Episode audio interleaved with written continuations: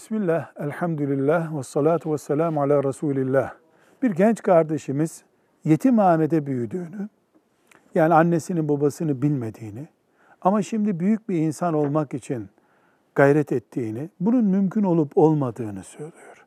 Yani annesi ve babasını tanımıyor, bilmiyor. Bir çocuk evinde büyütülmüş diye bir insan, büyük insan olur mu sormak doğru bir soru değil. En kötü insanların çocuklarından büyük insanlar oldu. Putperest bir babanın çocuğu İbrahim aleyhisselam bir peygamber oldu. Kimse babasının iyiliğinden dolayı iyi olmuyor.